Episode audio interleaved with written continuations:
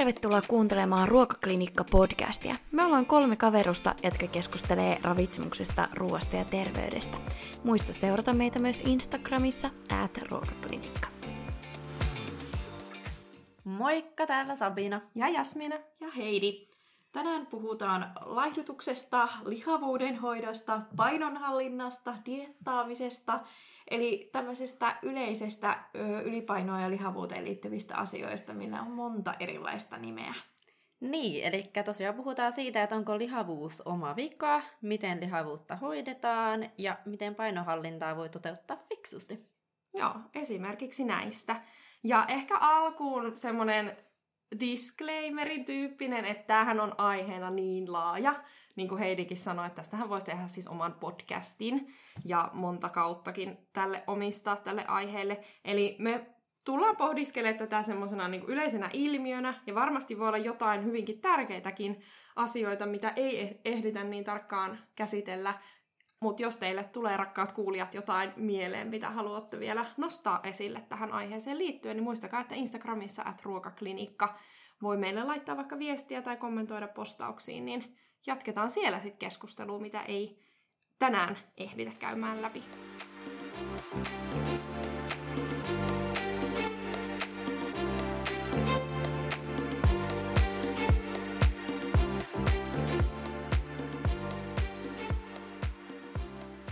ei kyllä niinku päivääkään ole, että ei törmää johonkin niinku lihavuus, laihuus tai laihdutuskeskusteluun tai johonkin uutiseen, vaan niinku nykyyhteiskunnassa tästä aiheesta puhutaan todella paljon.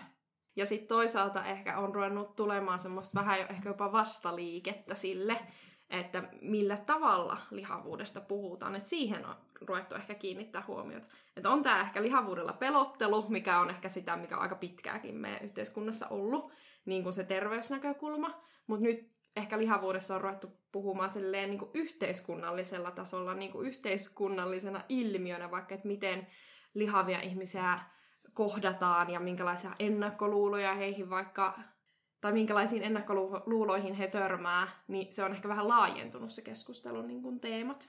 Niin, ja toisaalta niin kuin lihavuus ja ylipaino, niin niitä on jotenkin esitetty melkein kuin jonain persoonallisuuden piirteenä, että sitäkin on alettu nyt niin kuin poistamaan sieltä taustalta, että se ei niin kuin periaatteessa kerro ihmisestä mitään, että jos hänellä on ylipainoa. Joo, että tosi positiiviseen suuntaan lähtenyt tämä keskustelu, että toki niin kuin asiat ei ole vielä korjaantuneet ja on vääristyneitä käsityksiä ihmisillä paljonkin, mutta niin on parempaan suuntaan, että ne yritetään kiinnittää näihin asioihin huomiota. Se on vaan valitettavaa, että niin mediassakin saattaa huomata niin samassa lehdessä jopa niin samassa painoksessa niin kuin kaksi hyvin erilaista artikkelia. Saattaa olla vaikka niin kuin tämmöiseen kehopositiivisuuden tai muun edustajan niin kuin joku hyvä kattava haastattelu ja sitten on kuitenkin jotain tosi niin kuin semmoista sheimaavaa painohallintavinkkiä sitten niin pari sivun päässä siitä artikkelista, että on, on kyllä tässä niin kuin paljon tekemistä, mutta parempaan suuntaan ollaan menossa. Niin, että ehkä se ihmisten semmoinen niin kuin jatkuva toive siitä laihduttamisesta, niin saa ihmiset ostamaan sen lehden, jos siinä on se laihdutusvinkkilupaus. Mutta sitten myös ihmisillä on niinku toivetta siitä, siitä niinku vähän laajemmasta keskustelusta, että varmasti media hyödyntää näitä molempia. Pitäisikö meidän määritellä, että mitä nyt lihavuudella ja ylipainolla oikein tarkoitetaan? Joo. No tietysti painoindeksihän on, mitä niin kuin esim. terveydenhuollossa pitkälti käytetään. Se on yksi, yksi näistä niin kuin mittareista. Ja jos me mietitään termeinä, mitä vaikka ylipaino tarkoittaa, niin sehän on määritetty. Se on tämmöinen sovittu niin kuin lukema, sama kuin vaikka, että mikä on kohonnut verenpaine, niin se on vaan yhdessä asiantuntijat sopineet, eli BMI 25 ja siitä yli on ylipainon raja, ja sitten taas lihavuuden raja on yli 30. Et aika usein huomaat, puhutaan ehkä lihavuudesta, mutta ei määritellä, että no onko se, tarkoittaako se nyt just nimenomaan tämä BMI yli 30 vai alle.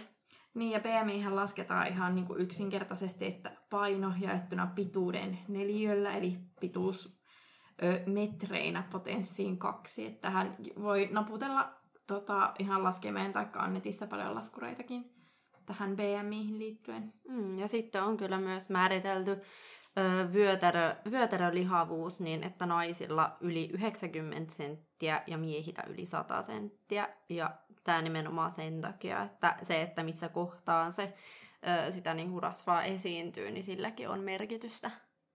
Kyllä, eli sillä on merkitystä nimenomaan sit sen niinku terveys, terveysriskin kannalta. Jos me vielä niinku palataan siihen, että mikä se oikeasti määritelmä lihavuudelle on, niin se on niinku ylimäärä nimenomaan rasvakudosta. Mm. Eli pelkkä niinku, sinällään ajatellaan, että pelkkä paino ei itsessään vielä, vaan se nimenomaan se kehon koostumus. Ja, mutta sitten, että minkä takia sitä painoindeksiäkin käytetään, niin silloin on huomattu olevan niinku tämmöinen ö, aika selkeä yhteys siihen niin kuin ylimäärään siinä rasvakudoksessa.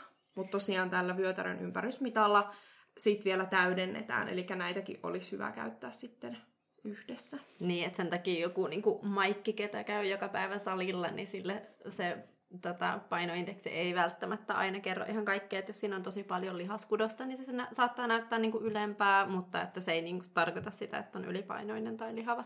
Mä vähän katsoin lukuja, että kuinka paljon niin Suomessa on ö, lihavia ja niin ylipainoisia henkilöitä, niin tämmöisessä Finterveys 2017 tutkimuksessa, mihin on aiemminkin viitattu meidän podijaksoissa, niin siinä on myös niin arvioitu tätä, että, että minkä kokoisia suomalaiset ovat.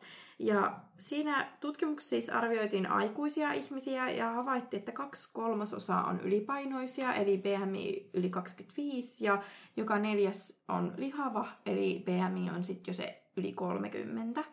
Ja niin kun näitä lukuja kun vertaa Pohjoismaissa, niin Suomessa ollaan lihaviempia kuin muissa Pohjoismaissa.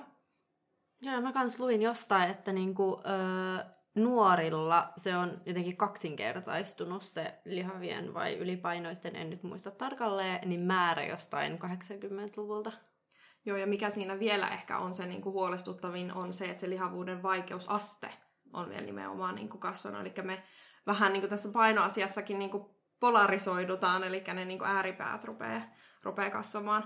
Mä itse vierastan jonkun verran semmoista niin kuin pain, painolukemilla ja ylipainon yleisyydellä mässäilyä. Tai mm. tiettekö semmoista, että näin ja näin paljon ihmisiä on niin kuin lihavia.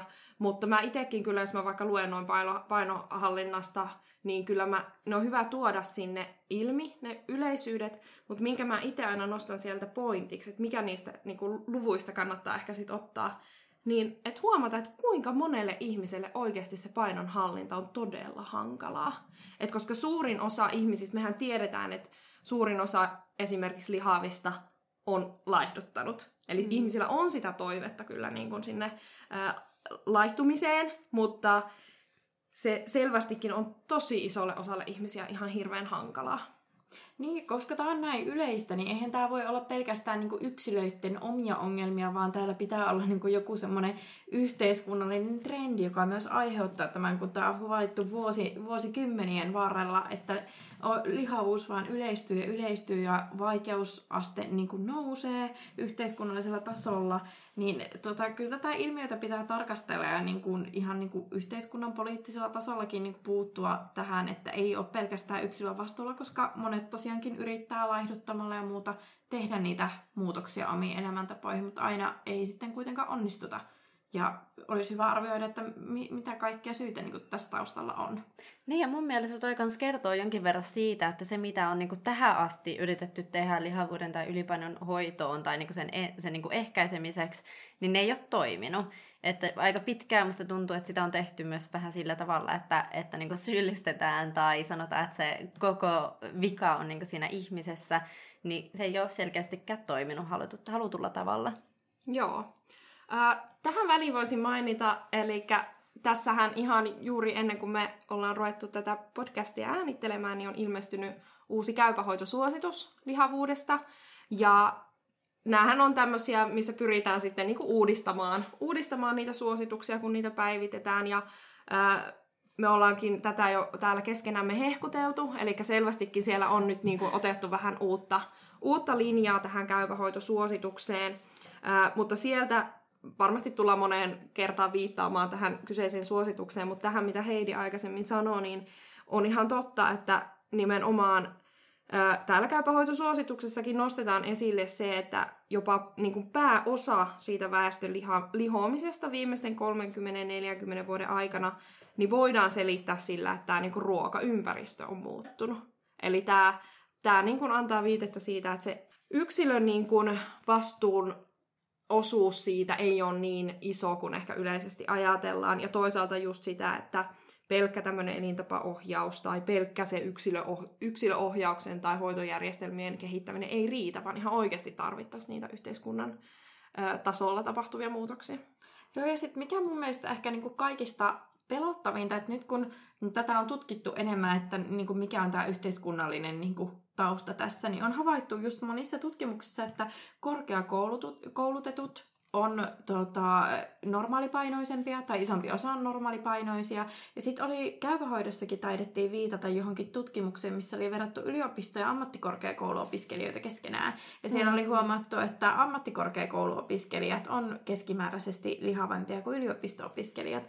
Joo, ja mun mielestä on aika järkyttävää, että sehän näkyy myös niin kuin jo ö, ammattikoulun ja lukion välillä. Et mä muistan, että me joudun johonkin ö, kurssia, kurssiin varten katsoa niitä niin kuin lukuja, niin mä muistan, että siinä oli tosi iso ero niin kuin se jo lukiolaisten ja ammattikoululaisten välillä.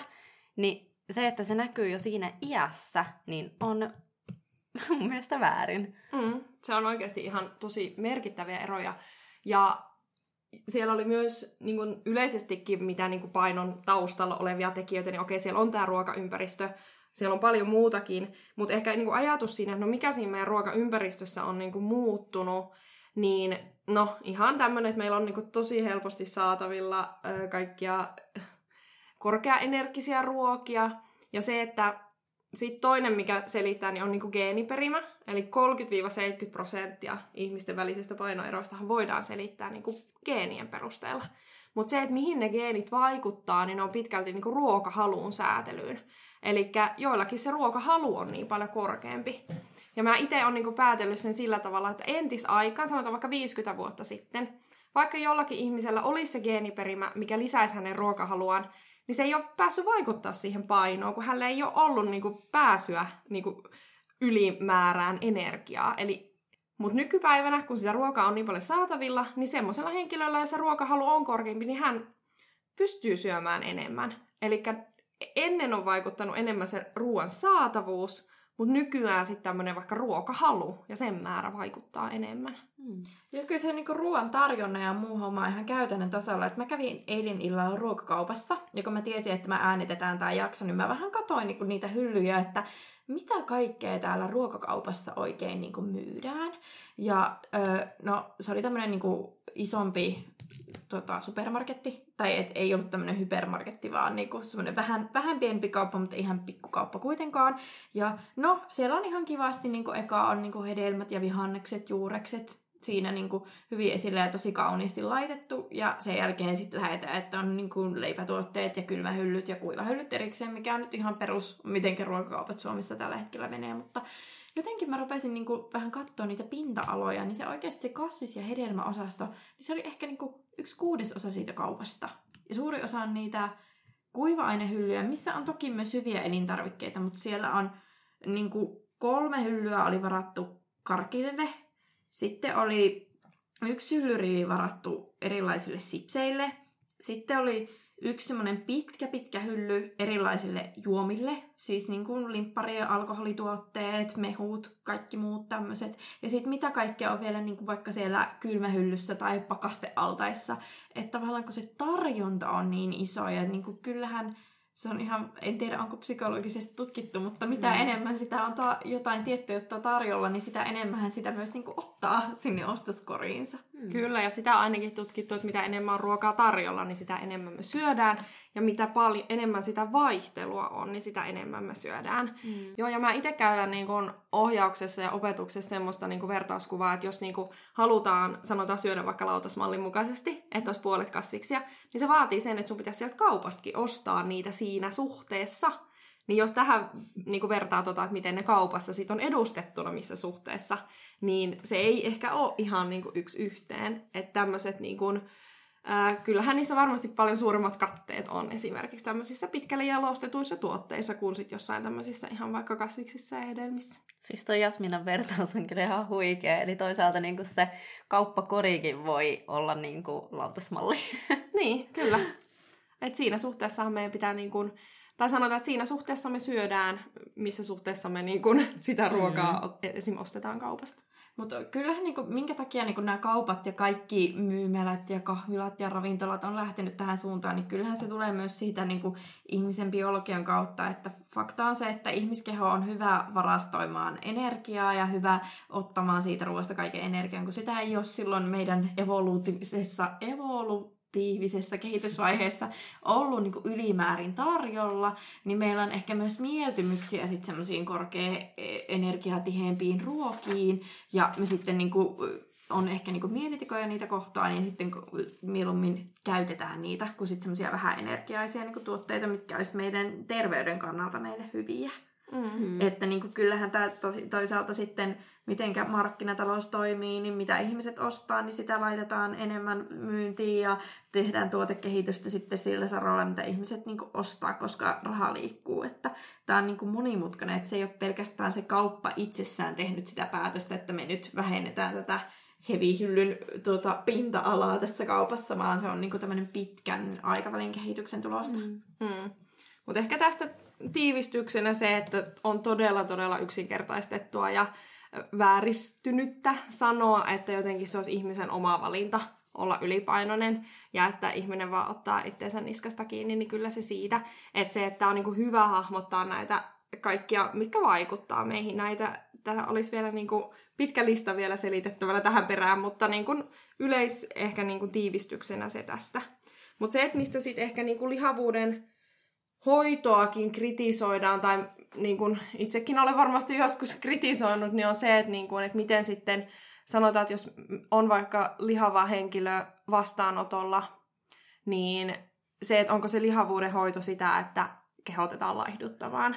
Mm. Niin tähän mä olin niin onnellinen, kun mä luin tätä uutta käypähoitosuositusta. Saanko lukea täältä lainauksen? Saat. Täällä oli tota, öö, no joo, Tämä on ihan siitä niin kuin alusta, siitä periaatteessa keskeisimmistä asioista. Eli ensisijainen hoitomuoto on suunnitelmallinen, usealla tapaamiskerralla toteutettava elintapaohjaus, jossa huomioidaan ruokatottumukset, liikunta, uni, päihteet, psyykkinen hyvinvointi ja voimavarat sekä käsitellään syömiseen ja painon hallintaan liittyviä ajatuksia, tunteita, asenteita ja käyttäytymistä.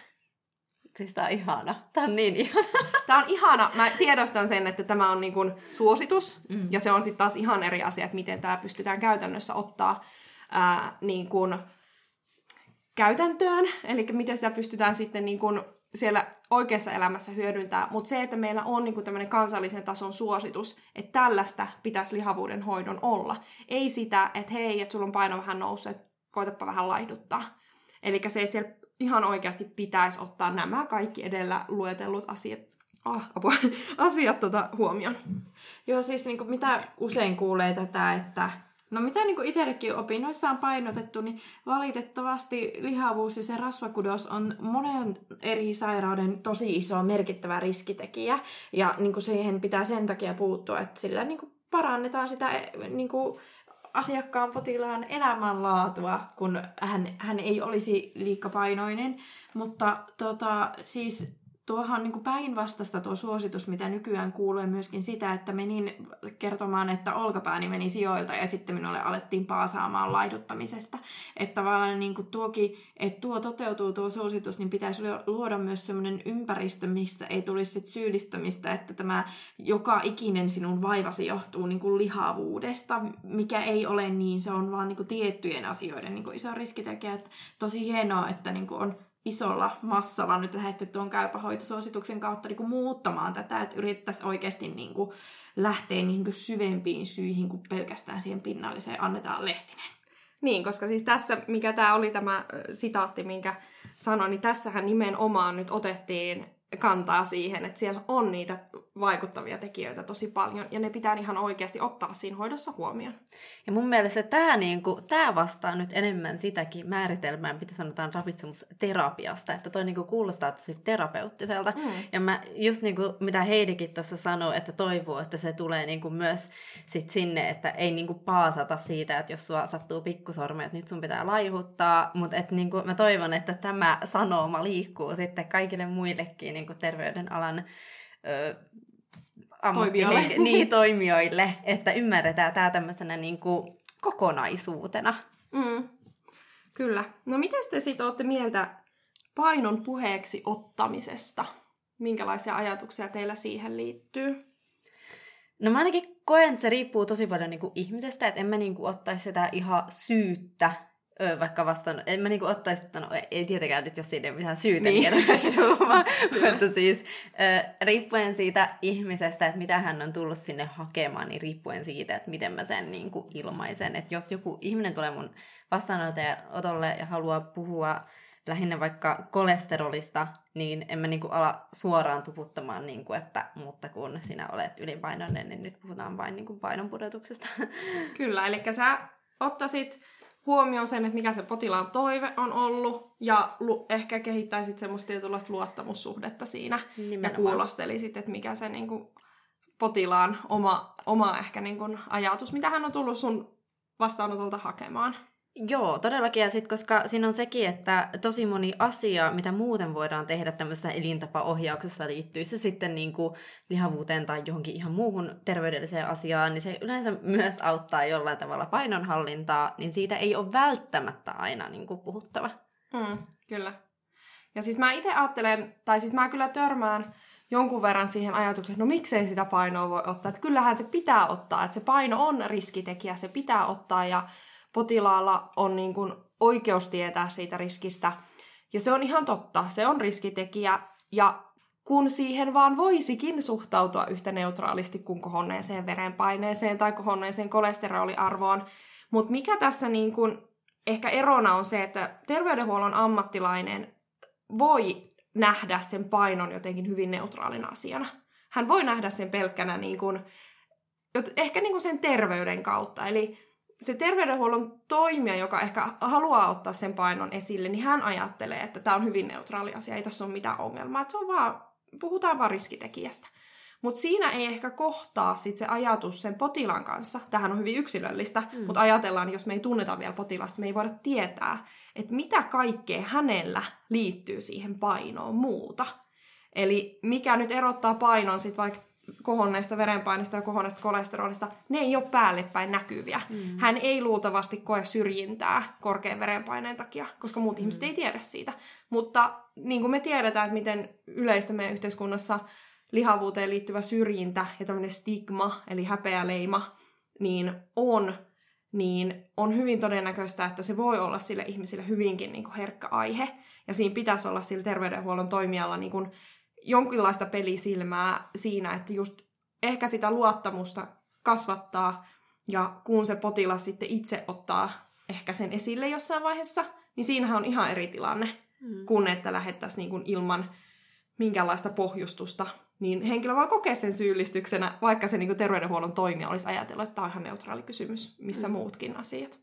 Niin, kyllähän tähän vaikuttaa ihan vaikka henkilökemia tai sitten just, että minkä takia tullaan sinne terveydenhuoltoon. Että jos on vaikka tosi vaikea akuutti tilanne, että on joutunut henkilö vaikka jonkun sairauden takia päivystykseen, ihan vaikka, että on ollut onnettomuudessa ja nilkka murtunut ja sitten niin kuin, sitä asiaa on niin kuin, jostain syystä lähdetty käsittelemään siinä terveydenhuollon niin kuin, toimiyksikössä, niin onko se sitten ollut niinku oikea hetki myöskään siihen, että sit siinä voi olla tosi paljon niinku muita asioita mielessä. Vähän niin kuin Jasmiina, kun kerroit sen ö, käypähoitosuosituksia, siellä puhuttiin niistä voimavaroista.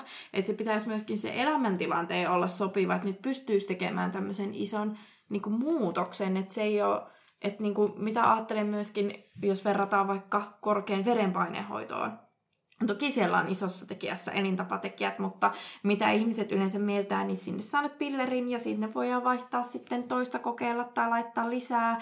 Ja niitä pillereitä on helppo napsia ja sun ei tarvitse tehdä muuta kuin se muutos, että sä syöt ne. Muistat käydä apteekista ostaa ne tabletit ja syöt ne ja uusit reseptit ja käyt mm. kontrolleissa. Paitsi tällaista ei ikinä saisi olla verenpaineen ei, hoito. Ei, ei saisi, mutta t- ei saisi ikinä ollakaan, mutta niinku, tämä on ehkä niinku se mielikuva, mikä tästä mm. Niinku, mm. asiasta on. Mutta sitten kun me puhutaan niinku, ö, lihavuudesta ja niinku, painonhallinnasta, laihduttamisesta, niin sun pitää tehdä paljon isompia asioita että se lähtee se niin kuin laiva kääntymään toiseen suuntaan, kuin se, että sä vaan napsit jotain pilleriä. Mm. Joo. Ja ehkä se, mikä, mikä sitten on, no mistä sä voit sitten tietää, että onko nyt ihminen, minkälainen elämäntilanne hänellä on ja minkälainen historia hänellä on tämän painon kanssa, onko hänellä vaikka syömishäiriötaustaa tai mitä tahansa, niin kysymällä. Mm. Siis ihan oikeasti kysymällä ja keskustelemalla. Eli sitä niin kuin uteliaisuutta ja se, että niin kuin ei millään tavalla nöyryyttämällä kysyvällä, vaan puhutaan niin kuin potilaslähtöisyydestä. Eli ihan oikeasti niin kuin kysytään potilaalta, että vaikka että mitä hän on itse mieltä painostaan. Niin, ja siis niin kuin toisaalta sekin, että mullekin on joskus tullut ihmisiä, jotka on tullut sinne sillä lailla, että sanonut, että no lääkärin mielestä mun nyt pitää laihuttaa. Ja se on ollut vähän niin kuin sit se äänensävy on kertonut, että öö, he on nyt oikeasti tullut tänne vaan ns. pakotettuina, mutta sitten niin kun siihen kysyy sitten kuitenkin sitä, että no mitä mieltä sä oot itse tästä, niin kyllä sieltä yleensä sitten tulee jotain, joka kuitenkin liittyy siihen myös painoon, että myös heiltä itseltään saattaa tulla jotain niin kuin siihen viittaavaa, niin sitten, että siihen tarttuu, eikä siihen, että että no mut kun lääkärisi nyt sanoin, että sinun pitää mm. laihduttaa, niin nyt sitten laihdutetaan. Tässä voitaisiin ehkä puhua myöskin siitä, niin kuin mikä on se motivaatio lähteä tekemään sitä elämäntapamuutosta, että niin kuin paljonhan esimerkiksi niin kuin itse on törmännyt, jos verrataan niin kuin opiskeluun, opiskelumotivaatioon, niin voisi verrata tähän, eli semmoista vähän niin kuin ulkoopäin tulevaa motivaatiota voisi tuoda se, että niin kuin lääkäri sanoi, että mene nyt sinne ravitsemusterapeutille tai tee sitä, tätä, tätä, tätä, ja sitten ehkä niin kuin se, mikä on oikeasti vaikuttavampi tekijä, niin on se sisäinen motivaatio, mitä voitaisiin terveydenkin huollossa lähteä niin kuin sillä ajatusten herättämisellä, ihan niillä kysymyksillä, että lähdetään puhumaan siitä painosta, vähän siitä historiasta, mitä kaikkea fiilistä siihen niin kuin liittyy. Että niin saataisiin se ihminen itse ajattelemaan sitä asiaa. Se välttämättä se muutos ei tapahdu just silloin, mutta semmoinen joku ehkä pieni jyväinen voisi herätä tässä henkilössä. Niin, ja siis toisaalta tosi monelle lääkäri on kyllä tosi iso motivaattori. On, se, että kun lääkäri on. on sanonut, että teen näin, niin sehän ne on vaikka saanut johonkin ravitsemusterapeutille tai näin, että mistä ne olisi itse ikinä ajatellut, että minäpä nyt menen. Mutta niin kuin ehkä siinä, niin kuin mitä äsken tarkoitin tuolla omalla sepityksellä, niin oli ehkä lähinnä se, että sit sieltä voidaan kä- just kaivaa sitä sisäistä tekijää, niin kuin sisäistä tekijää. niin, siis sisäinen motivaatio. sisäistä motivaatiota, niin että se, niin sen lisäksi, että se ei ole vaan sen takia, että lääkäri nyt sanoi, vaan että haluan itsekin. No tähän niin kuin lääkärin auktoriteettiin ja muuhun liittyen, että vaikka mä oon niin kuin opiskelija, niin mä oon kuitenkin jo aika, no paljon ja paljon, mutta käynyt tutkimassa potilaita ja keskustellut aika monen kanssa myöskin painosta, vaikka mulla ei ole mitään niin kuin oikeuksia lähteä niin kuin tavallaan ö, arvioimaan tai antamaan hoitosuosituksia ja näin, mutta niin kuin joskus on niin kuin keskustelu niin kuin kääntynyt siihen suuntaan, ö, kun mä oon vaikka kysynyt kysymyksiä, että onko niin kuin viime aikoina paino pudonnut merkittävästi vähän niin kuin seulontakysymyksinä esimerkiksi, pitäisikö mun miettiä jotain, voisiko tässä olla vaikka joku syöpä mikä aiheuttaisi tämmöisen, että näkyisi tämmöisenä. Ei ole siis ollut mitään tämmöistä tilannetta, mutta siitä on muutamat henkilöt lähtenyt mukaan keskustelemaan, sitten, että he on miettinyt, että pitäisikö heidän pudottaa painoa ja näin. Ja sitten mä koen, että niinku, vaikka on opiskelija ollut ja ihan vaan käytännössä kuunnellut ihmisiä, niin siitä musta ainakin tuntuu, että nämä henkilöt sai niinku paljon siitä keskustelusta irti, että se, he sai niinku jakaa pelkästään mm. jo niinku ajatuksia ja muuta, vaikka mä en antanut mitään niinku ohjeita, vaan lähinnä ehkä niinku sanoi, että e, hei hyvä, että oot niinku kiinnittänyt tähän asioihin huomioita ja mu- muista malttia, että ei, ei ehkä niinku liian paljon kuitenkaan kerralla. Että tämä on ollut käytännössä, mitä mä oon sanonut, ja mä oon kokenut, että nämä henkilöt on tosi paljon niinku saanut irti siitä keskustelusta. Sitä kutsutaan terapiaksi. Hmm. Se on hyvin terapeuttista ihan oikeasti, että ihminen pääsee vaan kertomaan. Ei tarvii, just se, että sieltä ei tarvitse tulla mitään niin kuin valmiita vastauksia, vaan ihminen niin kuin, äh, niin kuin tuossa aikaisemmin vähän puhuttiinkin ennen kuin alettiin äänettää, että ihmiset niin kuin, äh, motivoituu enemmän omista sanoistaan, mm. kuin että joku kertoo heille, että teen näin, teen näin. Eli Heidi annoit terapiaa ihan tietämättä. Niin, mutta tää tuli mulle nyt yllätyksen. Mä ihan täällä silleen, mä, mä annoin terapiaa. Olet terapeutti. Mut, mut, siis, no, tää voi kertoa myös siitä, että joku niin kuin ystävä voisi peria, periaatteessa ihan sillä kuuntelemallakin, mutta ehkä terveydenhuollon henkilö on semmoinen neutraalimpi, jonka kanssa keskustella näistä asioista. Hmm.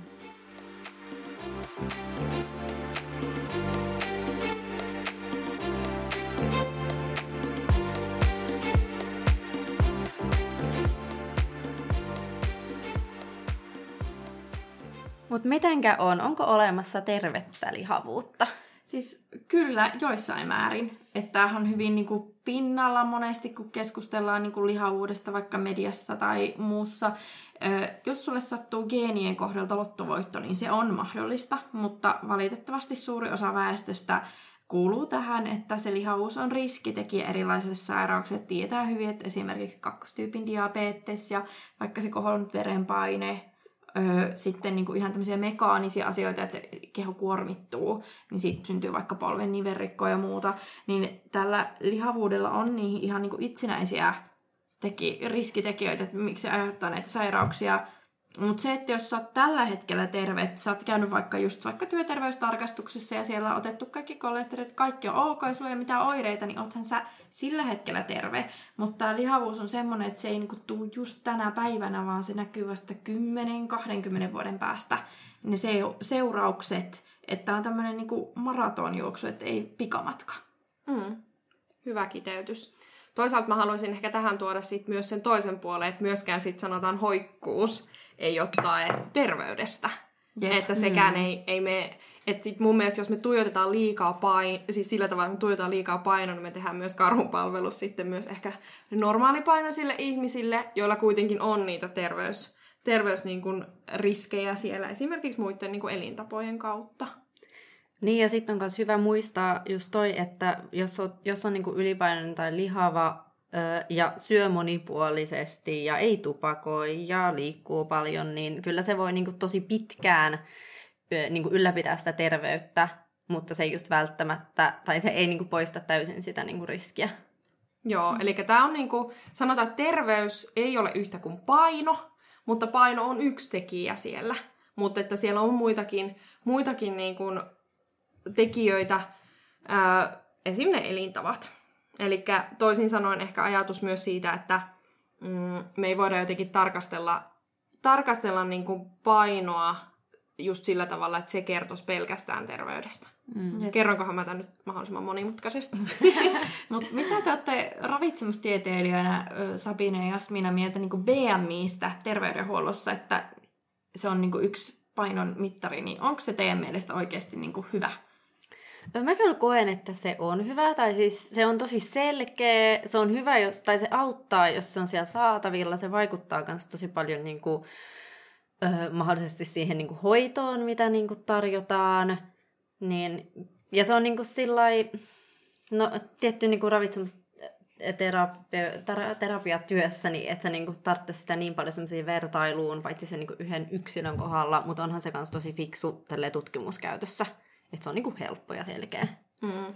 Mutta ehkä siinä on aika pitkälti se, että mikä niin se ajatus siihen, että mihin sitä käytetään. Mm. Jos sä käytät painoindeksiä siihen, että sä määrität, että okei, tämä ihminen on sairasta, että tämä ihminen on... Että mitä, mitä niin kuin muita juttuja sä liität siihen painoindeksiin. Jos sä pidät sitä oikeasti neutraalina yhtenä mittarina muiden joukossa, ja sä osaat suhtautua siihen oikein, niin mun mielestä se on ihan ok, käyttökelpoinen. Uh, Mutta toki pitää tietää, tietää ja tiedostaa niin kuin sen heikkoudet, ja se, että mi- miten esimerkiksi tässä vaikka käypähoitosuosituksessakin ö, on otettu siihen kantaa, niin nimenomaan sitä ei voida niin yksittäisenä mittarina tai se vaatii, jos vaikka arvioidaan lihavuutta ja lihavuuden hoitoa, niin se, siellä on se painoindeksi varmaan käytössä, tai on käytössä, mutta sitten myös se ö, vyötärön ympärys esimerkiksi, mm. koska sillä saadaan sitten niitä esim. terveysriskejä paremmin havaittua sieltä. Mutta sanotaan, että vielä terve- tai se ravitsemusterapeutin työssä, kun me tosiaan se on pitkälti niin kuin terapiaa, niin siinä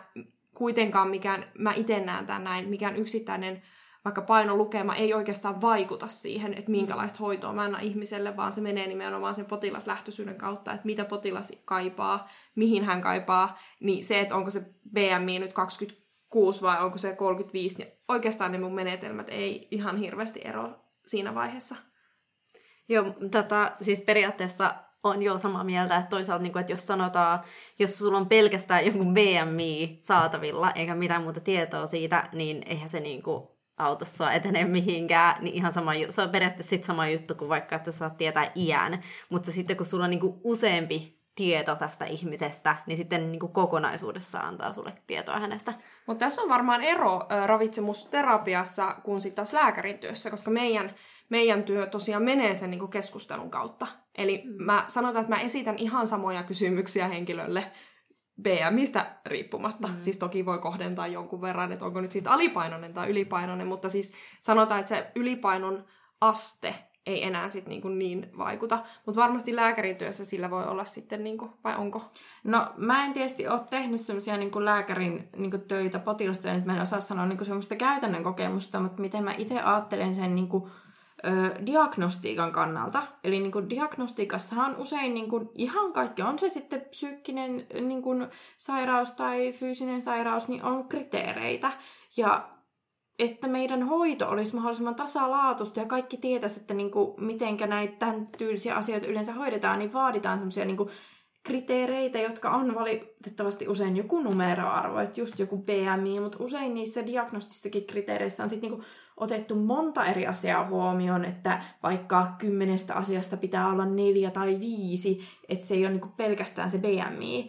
Ja kyllä se niinku ohjaa sitä hoitoa ja siinä voi olla sillä BMIllä merkitystä, jos mietitään vaikka lihavuusleikkaukseen ohjaamista, että mm. meillä on niinku tietyt sovitut, että niin kuin vaikka BMI yli 35 ja on vielä joku liitännäissairaus lihavuuteen, niin sitten leikkaukseen tai niinku muuta. En muista, että me niinku just Se oli arvot. 35, mutta uusimmassa käypähoidossa se on nyt vähän laskettu, että se on 35, jos on liitännäissairauksia. Joo. Mm. Mutta nyt on alennettu 30, Joo, mikä oli kyllä myös yllättävää. Joo. Okay. Mm. Mutta siis niinku, tämä mun pointti oli se, että ei se niin kuin lääkärinkään työssä pitäisi olla niin kuin ainut tekijä, mikä otetaan huomioon, mutta se niin kuin auttaa myös siinä niin kuin hoidon suunnittelussa ja niin kuin muissa tämmöisissä käytännön asioissa. Joo, ja yksi aika semmoinen juttu, mikä tuli mieleen, että mullekin on tosi usein sit tullut vaikka semmoisia ihmisiä, jotka on niinku iäkkäitä, ja heillä NS-BMI näyttäisi, että on vähän sen ylipainoa, mutta sitten se, niinku, sitten se kertoo ainakin sen, että mä en todellakaan puhu heidän kanssaan siitä, että pudotetaan painoa vai jostain ihan muusta.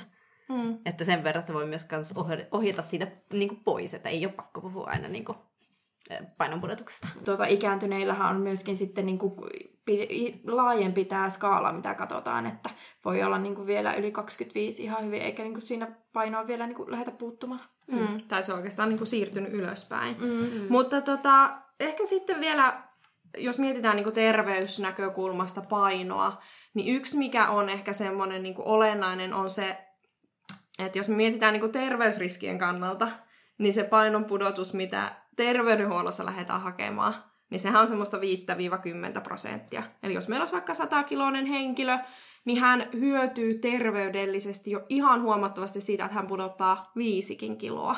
Esimerkiksi se rasva lähtee sieltä maksasta paljon suuremmassa, suuremmassa määrin, eli sillä on aineenvaihdonnallisesti iso merkitys. Mutta se, mikä sitten niin sanotaan, että painohallintaohjauksessa tulee haasteena on se, että ihmisethän ei todellakaan itse tyydy siihen viiteen prosenttiin. Eli se, että terveydenhuollossa ei haeta niitä mallin mittoja tai missin mittoja tai edes sitä normaalipainoa, vaan siellä haetaan niin kuin terveydellisesti perusteltua painonpudotusta. Mutta siinä on iso tekijä niin kuin asiantuntijalla olla niiden tavoitteiden tai semmoista, semmoista pelaamista niiden tavoitteiden kanssa, että mikä on vaikka realistista. Siis joo, koska siis kun ihminen tulee niin kuin vaikka vastaanotolle, niin onhan heillä on niin kuin aina omat odotukset ja sitten terveydenhuollon ammattilaisella on ihan omat odotukset, mutta sitten niiden niin kuin välillä jotenkin pitää sillain pelailla, koska eihän kukaan myöskään sit jatkaisi siellä käyntiä, jos sanotaan, että ei, että nyt mennään vaan se viisi kiloa, että sitten lopetetaan tämä homma, että sekään ei niin kuin motivoi sitten ja tulee sinne käynneille. Mm, kyllä. Mutta toi on niinku iso, sanotaan jopa niinku ongelma, että ihmiset lähtee tavoittelemaan niin suurta painon pudotusta ja toisaalta ihan niin kuin yleisestikin semmoinen väärällä tavalla, niin sanotusti väärällä tavalla toteutettu laihduttaminen, ää, kun se itse asiassa niin kuin altistaa lihomiselle, niin kyllähän siinä on terveydenhuollon henkilöllä henkilöllä, henkilöstöllä suuri haaste, että niin kuin pyritään tukemaan sitä painonpudotusta, eikä että me mennään itse asiassa ojasta allikkoon, kun lähe, lähtee niin kuin tekemään liian rajuut, rajuusti sitä niin kuin painonhallintaa. Niin, että tästä ilmiöstähän monesti niin kuin puhutaan jojolaihtumisena. Eli niin kuin ensin henkilö pudottaa tosi paljon painoa, sitten hän py- pysyy siinä vähän aikaa, mutta alkaa paino taas nousta, nousee samoihin lukemiin kuin alun perin. Ja tämä efekti on niin kuin jatkuvaa sahalaitaa välillä niin kuin se paino nousee yli sen niin kuin lähtöpainonkin, mikä on jo ollut, niin sillähän on niin kuin ihan havaittu siihen kehon koostumukseen just sen lihasmassan vähenemisen kautta epäedullisia muutoksia, eli meidän se kroppa kuluttaakin myös niin kuin vähemmän energiaa sen kehon koostumuksen muutoksen takia. Eli tässä jojo-laihdutuksessa siis rasvan osuus nousee, vaikka sun sen laihtumisen ja lihomisketjun jälkeen sun paino olisi täysin sama kuin silloin lähtötilanteessa, niin sun rasvaprosentti on suurempi kuin silloin aikaisemmin. Mm, ja tämän takia siis, tähän nyt jojoiluhan tapahtuu aika usein vaikka semmoisen diettaamisen kautta, että tehdään joku semmoinen raju dietti ja siinä putoaa paljon painoa ja sitten se tuleekin takaisin. Ja se, sen takia terveydenhuollossa pyritään puhumaan nimenomaan elämäntapamuutoksista, mikä on sitten mun mielestä ainakin niin kuin vastakohta diettaamiselle. Joo. Sinällään mua vähän, sanotaan, että toi sana elintapamuutos tai elämäntapamuutoskin on vähän riskaapeli jo mm. nykyään, koska ihan mm. oikeasti huomaa ää, esim. sosiaalisessa mediassa, kun markkinoidaan laihdutusta, niin se ehkä ei enää markkinoida laihdutussanalla, vaan markkinoida elintapamuutosta, niin mm. voi olla, että se sit kuitenkin on laihdutuskuuri. Mm. Eli siinäkin pitää olla sit tarkka, että aina vaikka puhutaan elintapamuutoksesta, niin se ei tarkoita että se olisi tehty oikealla tavalla. Toki terveydenhuollossa varmastikin niin kuin on, on niin kuin standardoituja menetelmiä, on oikeasti katsottu se, että se on oikealla tavalla. Mutta siinähän on, ei pelkästään riski se, että se paino, niin kuin jojolaihdutuksessa, että se paino nousee, vaan yleensä se nousee vielä korkeammalle mm. kuin mikä se lähtötilanteessa oli, koska meidän elimistön hormonaaliset muutokset, nehän ei ole tyytyväisiä kuin vasta siinä vaiheessa, kun se lihaskudoskin on palannut sille samalle tasolle kuin ennen mm. laihdutusta. Ja siinä samassa se tosiaan rasvakudoksen määrä on sitten noussut jo paljon korkeammalle, eli se paino on itse asiassa korkeampi kuin lähtötilanteessa, mikä saa sitten usein ihmisen aloittamaan vielä rajumman kuurin. Että se on siitä ehkä se jojoilu sitten tulee. Eli tästä voisi niinku kiteyttää sen, että me ollaan kuitenkin sen elämäntapamuutoksen kannalla, mutta niinku se pitäisi monelle se nykyään varmaan jo kuulostaa semmoiselta sanahelinältä, että sitä mm. kuulee mm. kahvipöytäkeskustelussa ja muuta, mutta mitä sillä elämäntapaan muutoksella oikeasti tarkoitetaan, niin on se, että sä muutat sun elämää. Et mä ajattelin, niin kuin, mä mietin itseltäni tämmöisen, minkä mä voisin muuttaa elämässäni, olen yrittänyt tähän vaikuttaa, niin on se, että mä torkutan varmaan tunnin joka aamu. Ja se on elämäntapaan muutos, että minä yritän päästä siitä torkuttamisesta eroon, ja se ei tapahdu hetkessä. Minä tiedän, että minä en huomenna aamulla herää yhteen kellon soittoon, vaan se vaatii tämmöistä pidempiaikaista työskentelyä, ja mun pitää ehkä miettiä myöskin asioita, millä mä voin tukea sitä, että mä en sitten torkuta, että menen aikaisemmin illalla nukkumaan, ja tota, muutenkin yritän panostaa siihen unen laatuun, ja ehkä sitten jotain motivaattoreita sinne aamuun, että mä jaksan nousta sängystä, että se on niinku isompi ja laajempi käsite, missä pitää lähteä niin pienistä asioista liikkeelle, eikä vaan sille, että minä nyt vaan joka aamu seuraavan viikon yritän tai nousen tiettyyn aikaan sängystä, vaan se pitäisi jatkoa sitten niin pitempäänkin kuin sen viikon. Kyllä. Ja mitä niin kuin elintavoilla yleensäkin tarkoitetaan, niin elintavat on opittua käyttäytymistä. Mm. Ja se mun mielestä kertoo myös siitä, että ne ei ole vaan semmosia, että no mä päätän tehdä jotain tai no mua käskettiin tekemään jotain, vaan sun pitää opetella uusia toimintatapoja ja sun pitää opetella uusia taitoja. Ja ne mm, ei, ne ei niin kuin yhdessä yössä tapahdu. Eli mun mielestä niin tämä oppimis, oppimisnäkökulma ehkä siinä on niin kuin hyvä ottaa. Niin ja ihan niin kuin laihdutuksessa sekä tuossa Heidin uniesimerkissä, niin se, että itsensä niin kuin pakottaa tekee jotain niin semmoisen niin laihdutuksestahan usein puhutaan sillä, että jos sulla on itsekuria, niin sä onnistut, ja jos sulla ei ole sitä, niin sit sä et onnistu. Mutta sitten niin kuin, jos ajatellaan semmoista hyvää, oikeasti elintapoja muuttavaa ohjausta, niin ei, siihen, ei sen niin kuin päämäärä ole kasvattaa sun itsekuria. Sitä ei välttämättä tarvii edes siihen ainakaan niin kuin isoissa määrin. Mm. Siis kyllä öö, on myös esitetty tämmöinen ajatus, että jos se menetelmä vaatii itsekuria, mm. niin silloin siinä menetelmässä on vika, että se ei toimi. Niin, ja siis todellakin to, tosta voi mun mielestä, niin kuin, että koska tota elämäntapa muutos helinää on tosi paljon niin kuin, kans tämmöisessä niin kuin myydään diettejä ja muita tällä sanalla, niin siitäkin hu- huomaa, että jos katsoo, että mikä, mitä siellä niin kuin, lukee, että vaatiiko tämä multa semmoista kauheata niin kuin, nälkäkuuria ja itsekuria, että en saa ikinä syödä enää mitään, mistä pidän, niin se ei ole elämäntapa muutos. Ja mun mielestä kaikista niin kuin parhaiten kertoo sen, että se markkinoitu niin kuin laihdutusmenetelmä tai muu, jota markkinoidaan elintapamuutoksena, jos siinä lukee, että kestää 10 viikkoa tai mm-hmm. neljä viikkoa, niin se ei ole silloin elämäntapamuutos, elintapamuutos, vaan se on 10 viikon muutos. Hmm. Mm, kyllä. Se hyvä pointti.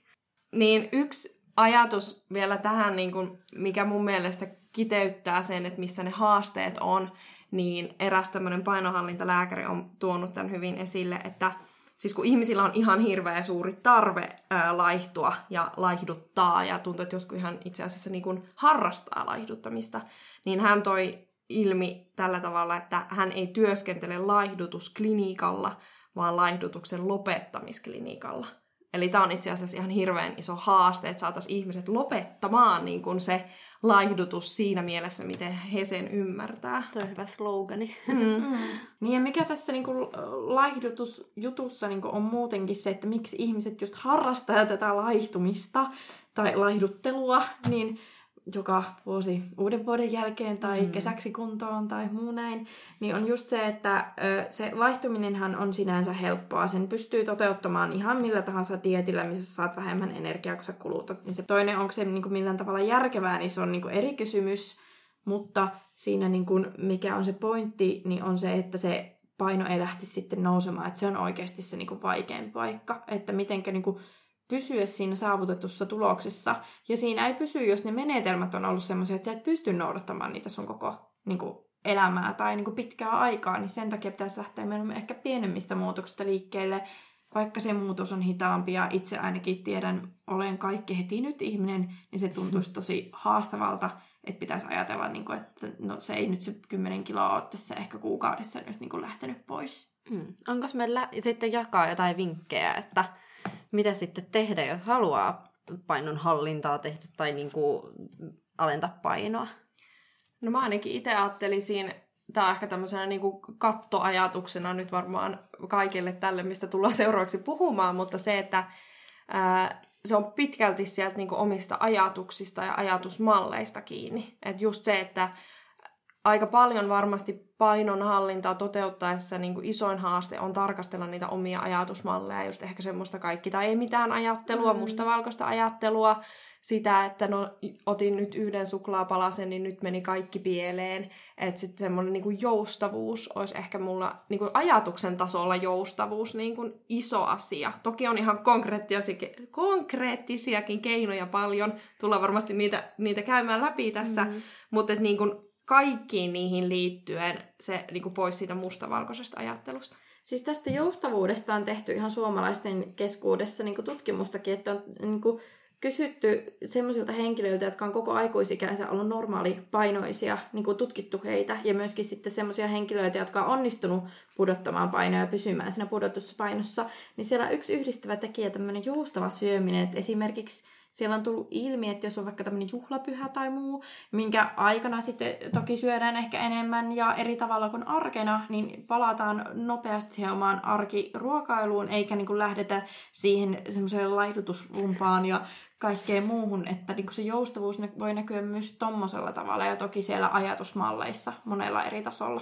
Kyllä, ja just tämä, että ihmiset niin usein ajattelee, että se on nimenomaan se joulupyhät nyt, mitkä minkä myötä tämä meni ihan pilalle, tämä mun elämäntapamuutos tai se yksi kakkupala, minkä mä nyt otin siellä. Että se, että mi- mitä ihmiset pitää olennaisena sen kannalta, mikä vaikuttaa painoon, niin ei se ole oikeasti se silloin tällöin toistuva juttu, vaan se on ne jutut, mitkä toistuu päivittäin. Eli myös siinä niin se ajatus siitä, että saada kiinni ajatuksen tasolla, että mikä on olennaista ja mikä ei. Joo, ja tämän takia on todella tärkeää nimenomaan se, että ö, saadaan niin kuin ne niin kuin elämäntavat, siis ihan oikeasti ne elämäntavat, että että sit jos siellä tulee semmosia niinku just juhlapäiviä ja tällaista, niin sä periaatteessa niinku palaat siihen omaan rutiiniin ihan samalla tavalla kuin sä palaat töihin, arkitöihin. Että sitten niinku se ruokailukin menee tietyssä rytmissä, niin se ei tunnu sellaiselta vaikealta eikä semmoiselta ei-haluttavalta nyt vaikka aamulla syödä puuroa, koska sä oot, niinku, sä oot tottunut siihen. Ja niin todennäköisempää, että siihen niin onnistuu niihin tapojen muutoksiin, niin on sitten, että keskittyy muutamaan asiaan kerralla, että ei yritäkään niin tehdä kaikkea, että vähän niin kuin muuttaisin uuteen kotiin, että muutan nyt kaikki mm. järjestyksen huonekaluineen, vaan lähtee niin kuin yksittäisistä pienistä asioista. Ja meille niin kuin, mikä, mitä mä haluan niin kuin tästä kokonaisuudesta, mekin varmaan kerrotaan ihan konkreettisia asioita, mitä voisi tehdä, mutta niin kuin jos et sä kuuntele tätä podcastia ja jos oot aikeissa muuttaa elämääsi, niin varmasti tiedät paljon ravitsemuksesta ja terveydestä ja liikunnasta, että nyt kun pitäisi valjastaa vaan niitä keinoja ja ehkä lähteä etsimään alkuun niitä itselle helppoja keinoja toteuttaa ja sitten kun ne on onnistunut hyvin, niin sitten lähtee miettimään seuraavaa. Et me ollaan kaikki yksilöitä, että meidän yksi neuvo ei käy missään nimessä niin kaikille. Joo, ja siis toi nimenomaan, että lähtee semmoisista pikkujutuista, mutta myös se, että koska usein ajatellaan, että nyt jos mä haluan laihduttaa, niin mä niinku keskityn vaikka siihen mun ö, suklaan syömiseen. Mutta se on toisaalta niinku sivuseikka, että tosi usein sit lähe, pitäisikin lähteä sitä kautta, että mitä täältä puuttuu. Että olisi siis helpompi lähteä niinku lisäämään sinne vaikka ruokavalioon niitä juttuja, että jos niinku havaitsee, että vaikka, että ö, aam, aamulla vaikka jää aamupala välistä, niin lisätään sinne aamupala, eikä niin kuin mietitä niin paljon sit sitä, että syönkö minä neljän jälkeen kotona suklaata. Joo, ja ehkä toinen liittyen tuommoiseen, siis tämähän on tosi yleinen, että ihmiset helposti, että se on se suklaa, mikä mm. minun painoani nostaa. Niin jos siinä kohtaa tosiaan sitten, että no, lähden jättää sen suklaan pois, se sanotaan, että joillekin se suklaan syöminen voi olla niin sanotusti oire jostakin. Mm. Eli se, että se vaatisi sitä ehkä pohdintaa sitä, että miksi minä syön sitä suklaata siellä iltapäivisin. Ei sillä, että tarvisi aina olla jotain elämää suurempaa syytä sille, kyllä saa syödä suklaata ihan vaan muutenkin vaan. Mm. Mutta että jos, ja niin kuin me tiedetään, että monilla lihavilla henkilöillä, ylipainoisilla henkilöillä on siellä esimerkiksi, ää, voi olla vaikka tunnesyömistä, niin jos se tunnesyöminen sitten ilmenee sillä tavalla, että sulla on vaikka iltasin tosi tylsää ja sä syöt siihen tunteeseen, niin on aika niin kuin, naivia edes ajatella, että se ongelma, se tunteiden käsittelyongelma poistuisi sillä, että nyt mä vaan kurin myötä pyrin jättää tämän suklaan pois. Eli sitä niin kuin, ajatusta sinne niin kuin, taustatekijöihin. Joo, ja siis tunnesyömisen lisäksi niin puhutaan semmoisesta asiasta kuin nälkävelka. Että se, että jos jää vaikka aamusta tai vaikka niinku koko aamu, usein niinku näkee vaikka saattaa olla niinku aamusta johonkin sinne töiden jälkeen, niin vähän semmoista niinku syömissä saattaa olla vähän sillä niin kuin vähemmän puoleista. Että voi olla vaikka esimerkiksi tämmöinen tilanne, että ei syödä aamupalaa ja sitten lounaalla syödään tosi kevyt salaatti ja sitten mennään kotiin ja sitten sanotaankin, että sitten se riistäytyi käsistä ja sitten aloinkin vaikka napsimaan hirveästi vaikka sitä suklaata.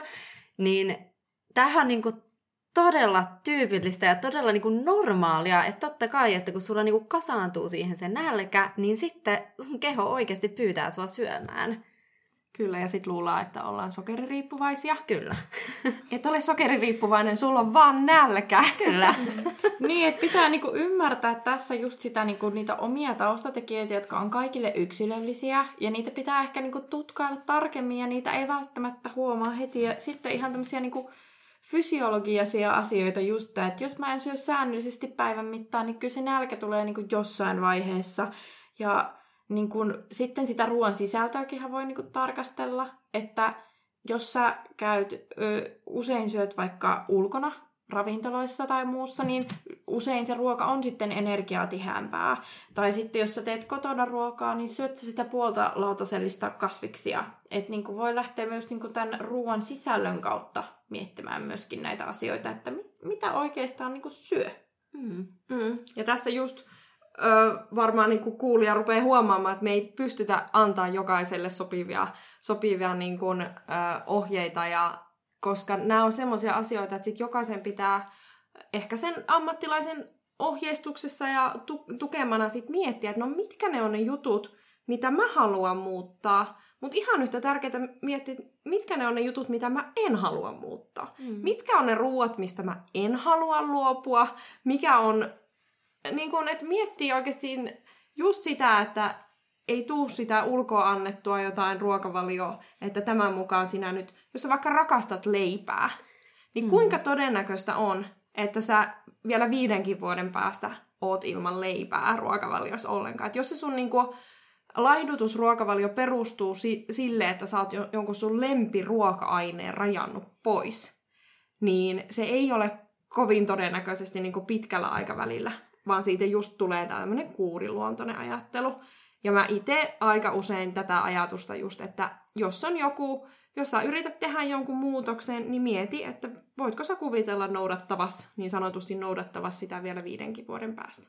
Joo, ja tämän lisäksi, mitä Jasmiina sanoi, että niinku ei tarvitse jättää niitä it, omia lemppareita sieltä, sieltä pois, mutta myös se, että sitten kun ajattelee, että okei, että, että tämän asian mä voisin niinku, ää, tästä mä voisin niinku luopua, niin sitä ei, siitä ei vaan luovuta, vaan siihen niinku keksitään joku korvaava, että mitä mä, mitä mä sitten syön, jos mä en syö tätä.